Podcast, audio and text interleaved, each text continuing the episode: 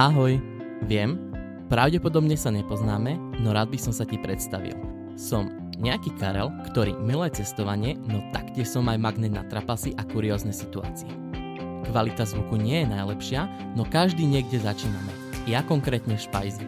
A ak ťa to sa odradilo a chceš sa niečo dozvedieť z mojich ciest, tak ja sa s tebou veľmi rád o ne podelím.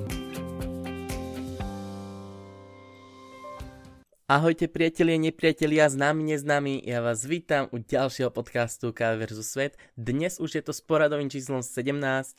Dúfam, že sa máte všetci dobre aj v týchto horších časoch. Ja sa mám, a však ide to nejako, dobre celkom. A za tento posledný týždeň som mal dosť toho na robote, s tým, že ak by som to mal tak zosumarizovať, tak samozrejme online škola, ako každý dnešný študent. Následne som pripravoval to prekvapenie, ktoré ste mohli vidieť už včera na Instagrame, a to, že už od včera tieto podcasty si budete môcť vypočuť nielen na Spotify, Apple Podcast a iných podcastových platformách, ale už aj na YouTube, čiže ak vám to bude vyhovovať viac na YouTube, tak nech sa páči. A už žiadne výhovorky.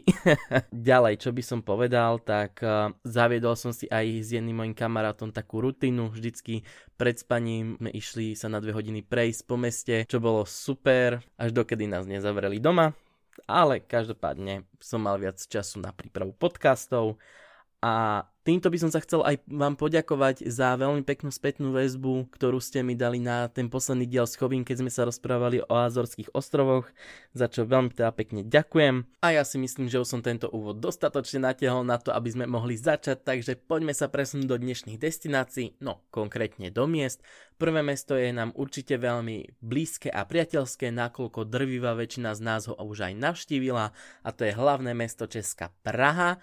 S tým, že tento výlet som aj spojil s ďalším mestom, konkrétne s hlavným mestom Spolkovej republiky Sasko, Dražďanmi na východe Nemecka. Celý tento výlet bol zorganizovaný hlavne z dôvodu produktového školenia od Olympusu, nakoľko som si dal taký predčasný narodeninový darček, fotoaparát práve od tejto firmy, a následne pri tejto kúpe ma pozvali na produktové školenie, že či sa ho nechce nejako zúčastniť, aby som vedel, jak ho mám používať a prípadne sa v tom aj zdokonalovať, čo je veľká výhoda u tejto firmy, že vy keď si zakúpite ten nejaký, ten ich produkt, napríklad ten fotoaparát, tak vás automaticky pozvú na to školenie, kde si budete môcť vyskúšať rôzne, či už objektívy, ktoré majú tisícové hodnoty, čiže ja som sa na to bál už len aj pozrieť, ale následne vám aj vysvetlia takú tú základnú terminológiu ohľadom fotenia a nahrávania, s tým, že si aj nejaké tie veci môžete vyskúšať,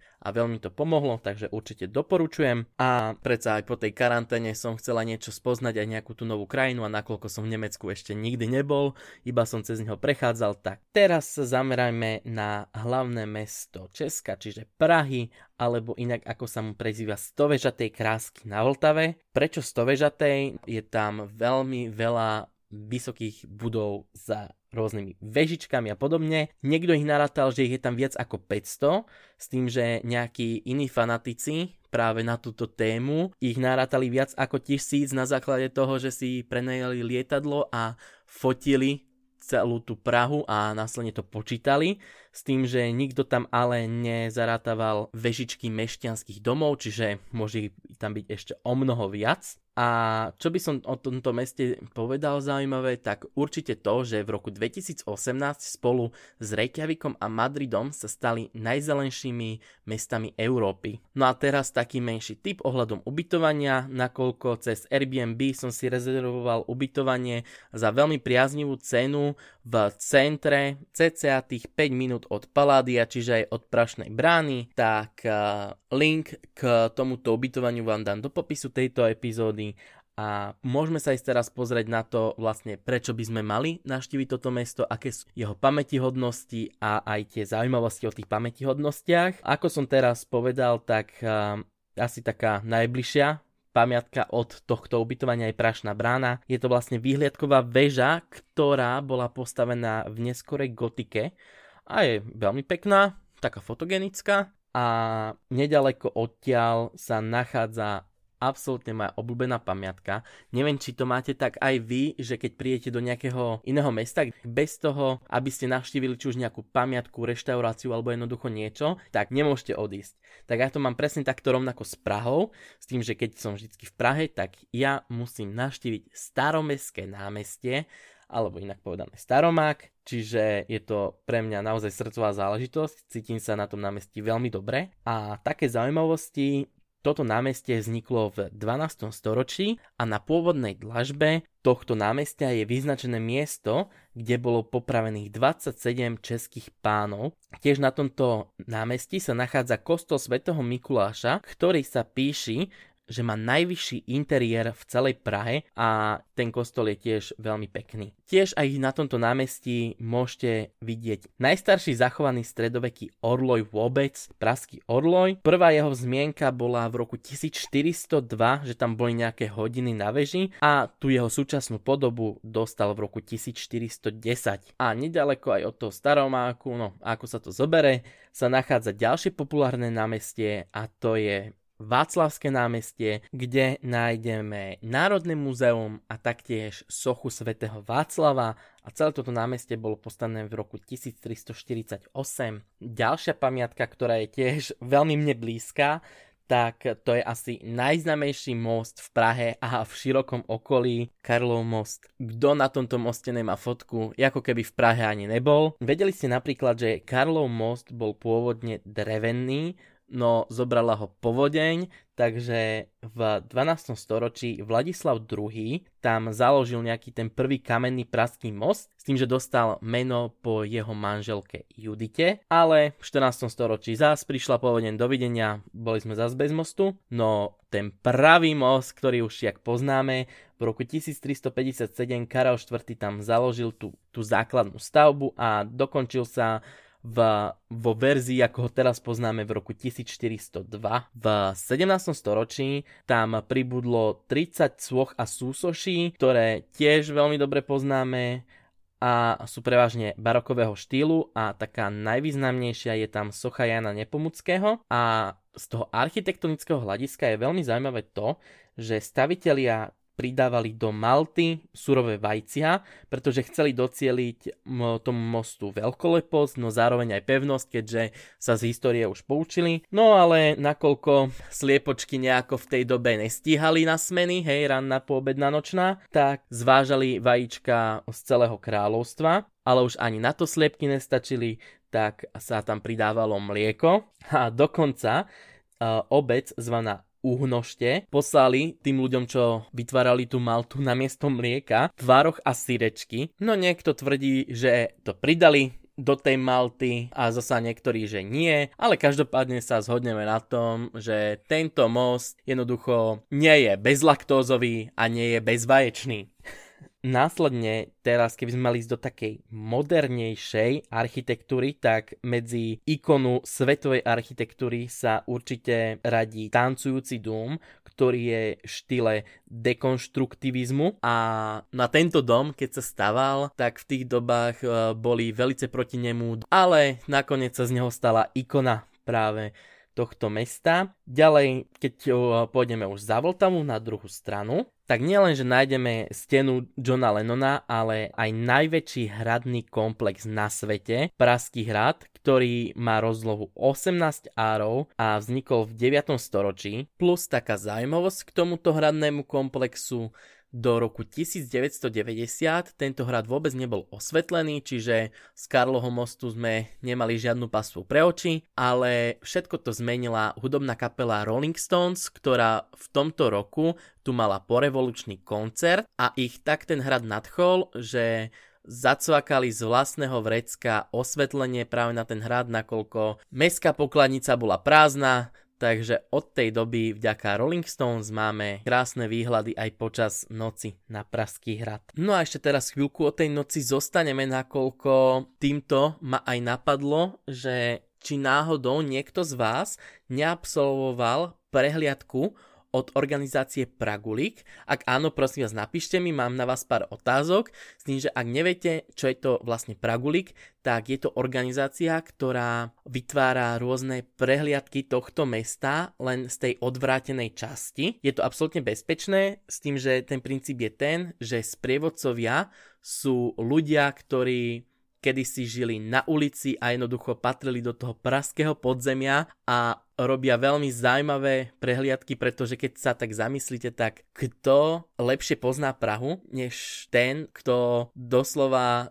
žije na tých uliciach a podobne. Takže to by som keď tak dal ako tip, lebo osobne s tým nemám skúsenosť, ale už od mojich známych som počul nejaké také tie recenzie, takže tak. A, a samozrejme máme aj ďalšie pamiatky v Prahe, len nechcem, aby som vás takto unavil. Dúfam, že ste ešte nezaspali. A teda presuňme sa do ďalšieho mesta, ktoré som počas tohto výletu navštívil. Konkrétne som navštívil štvrté najväčšie mesto Nemecka, alebo inak prezývané Florencia na rieke Labe, Dražďany. Toto mesto sa nachádza cca hodinu a pol od Prahy, či už keď pôjdete regiojetom alebo Flixbusom za pár drobných, takže naozaj určite sa to oplatí navštíviť, keď už budete v Prahe. A čo by som teda o tomto meste povedal? Ako som spomínal na začiatku, je to hlavné mesto Spolkovej republiky Sasko, má viac ako päťstopäťdesiat tisíc obyvateľov. V trinástom storočí to bolo rybárske obchodné centrum. No, ja by som to popísal, že toto mesto je ako Fénix. Jednoducho stalo z popola, nakoľko počas druhej svetovej vojny sa tam stala neskutočná skáza, a to vojska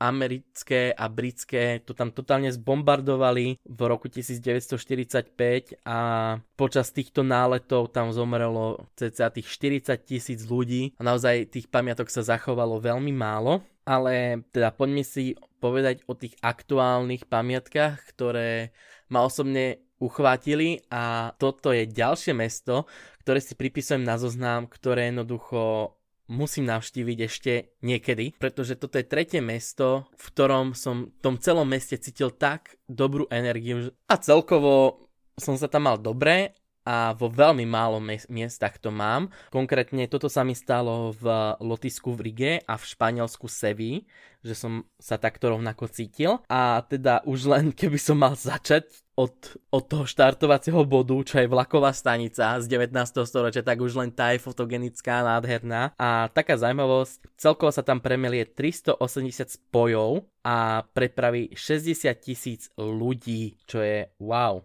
O tomto meste, čo je ďalšia zaujímavosť, a určite by som to chcel aj absolvovať túto udalosť, sú vianočné trhy, pretože tu majú tak veľkú tradíciu, že sú najstaršie vianočné trhy na svete. Prvý vianočný trh sa tam uskutočnil v roku tisícštyristotridsaťštyri, konkrétne na námestí Altmark.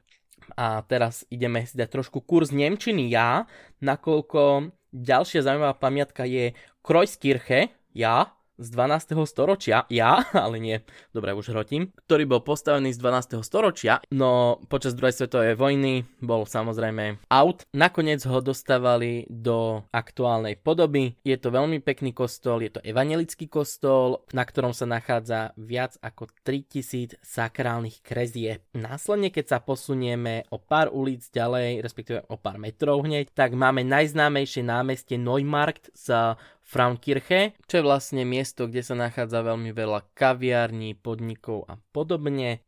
Zasa o pár ulic ďalej nájdeme Palácové námestie Schlossplatz, kde sa nachádza sto metrov vysoká väža Hausmannturm, ktorá je súčasť hradného paláca. A hneď vedľa sa zach- zasa nachádza Mestský hrad, Resident Schloss, kde máte naozaj taký veľmi pekný plac, kde ani veľa ľudí nechodí, takže to určite odporúčam navštíviť a pofotiť sa tam. A samozrejme hneď na to máte naj- jednu z najznámejších pamiatok, katedrálu Svätej Trojce, ktorá bola postavená v druhej polovici osemnásteho storočia. Oproti sa nachádza opera Lemperoper z devätnásteho storočia a v tejto budove napríklad koncertoval Richard Wagner alebo Richard Strauss. A posledná mne najbližšia pamiatka, kde som sa najlepšie topkovo cítil, je komplex paláca Zwinger. Je to popredná baroková pamiatka v celom Nemecku. Bola postavená v sedemnástom storočí a nachádza sa tam najväčšia zbierka porcelánu na svete a sú tam aj rôzne obrazy významných umelcov a podobne. Celkovo je to veľmi pekné tam a je to wow, jednoducho ja už nemám slov, hneď by som sa tam vrátil. No a po takejto prehliadke sme sa presunuli opäť do Prahy a z Prahy domov, takže toto bol taký rýchly štvordňový výletík a teda ja už si myslím, že môžeme už pomaličky sa dostať k záveru dnešnej epizódy, čo je vlastne gastrotip. A ako gastrotip som si pre vás prichystal, samozrejme keď budeme v Prahe, tak není o čom, proste pivo a nejaký ten pouličný trdelník, mňam. Ale keď budeme napríklad v Nemecku, tak určite odporúčam, aj doma si ho môžete pripraviť, skúšal som ho, veľmi dobrý recept. Eintopf, čo to vlastne je, v preklade to znamená jeden hrniec a nahážete tam všetko, povaríte, je to veľmi hustá polievka, ak si to dáte s chlebom, tak aj hlavné jedlo, takže zasytí, není o čom. A teda, jak sa pozerám už do mojho obsahu, to už je úplný koniec, takže opäť o týždeň sa počujeme u ďalšej epizódy s ďalšou zaujímavou témou, čiže prajem vám ešte pekný zvyšok rána, dňa, večera, no vyberte si, kedy to počúvate. Ahojte!